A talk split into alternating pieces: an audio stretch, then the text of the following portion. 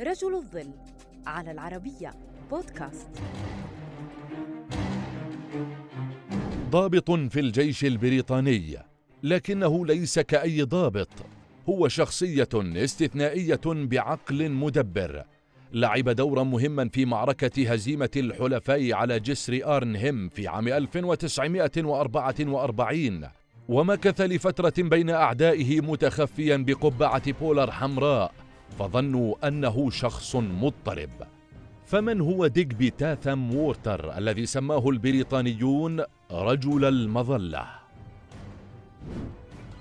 أليسون ديجبي تاثم وورتر الابن الثاني لمالك العقارات هنري تاثام وورتر الذي يملك أراضي ريفية في ميدلاندز وويست كانتري ولد عام 1917 قاتل والده مع الجيش البريطاني في الحرب العالمية الأولى إلا أنه قتل أثناء المعارك. فعرف ديجبي اليتم وهو في الحادية عشرة من عمره. تلقى تعليمه العسكري في ساند هيرست إحدى أهم الكليات العسكرية في بريطانيا وفي أوائل خدمته. أرسل إلى موقع عسكري بالهند حيث عمل مرشد سفاري ووجد متعة في صيد البراري هناك وإطلاق النار على الحيوانات البرية. شقيقه الأكبر جون. كان أيضا عسكريا ولكنه ما لبث أن قتل هو الآخر على يد الألمان.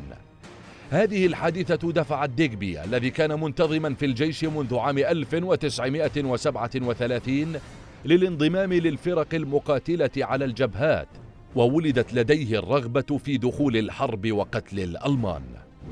فانتقل إلى فوج المظلات الذي تم تشكيله مؤخرا.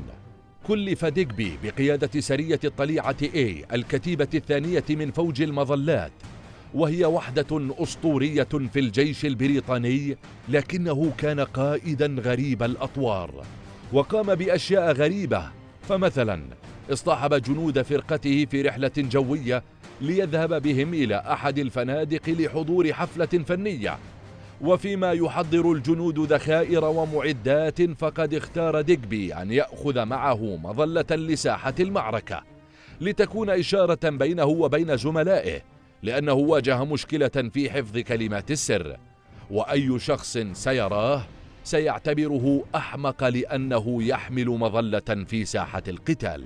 بالمقابل كان مخططا ومدبرا ذكيا حيث قام بتدريب رجاله على استخدام نداء البوق وهو تكنيك استخدم في عصر نابليون كوسيلة للتواصل في حالة الطوارئ. جرى الإعداد لهجوم على جسر أرنهيم وهو الأبعد من بين الجسور الثلاثة في هولندا التي احتاج الحلفاء لتأمينها بغرض عبور نهر الراين والتقدم إلى ألمانيا ضمن ما عرف بعملية حديقة السوق. وهي واحدة من أهم المهمات في الحرب ضد الحلفاء. وبالفعل في السابع عشر من سبتمبر عام 1944 تحرك الفوج المظلي نحو الجسر واستخدم الشاب البالغ من العمر 27 عاما تكتيكاته الغريبة. وعندما انقطعت الاتصالات كانت وسيلته الاحتياطية ناجحة في التواصل بين أفراد الفرقة ومع غروب الشمس. سيطر وجنوده على الجسر دون أن يقتل منهم إلا رجل واحد فيما قتل وأسر العديد من الألمان. سيطر ديغبي ورفاقه على الجانب الشمالي من نهر الراين وكانوا بانتظار وصول الإمدادات العسكرية إلا أن الرياح لم تجري بما تشتهي السفن حيث داهمتهم القوات المعادية. كقائد ميداني رفض ديغبي الإذعان وبث في فرقته روح القتال. وكان من المثير للاهتمام مشاهدته وهو يتجول في ساحة المعركة بقبعة بولر حمراء حاملا معه مظلة يتجول بها وربما استخدمها أيضا للدفاع عن نفسه حيث ضرب بها عين جندي ألماني كان يقود دبابة أثناء المعركة. كانت هذه المعركة على عكس سابقتها قاسية على الجنود البريطانيين فلم تصل إليهم المساعدات وتركوا لمواجهة مصيرهم مع الجيش الألماني فقتل من قتل وأسر من أسر. كان ديغبي بين الأسرى المصابين الذين تم نقلهم إلى مشاف ألمانية فوجد نفسه على سرير بأحد هذه المستشفيات وبدل أن يسلم نفسه لهم وجد مخرجا لنفسه إذ تمكن من الهروب من المستشفى مع مساعده الثاني في القيادة توني فرانك.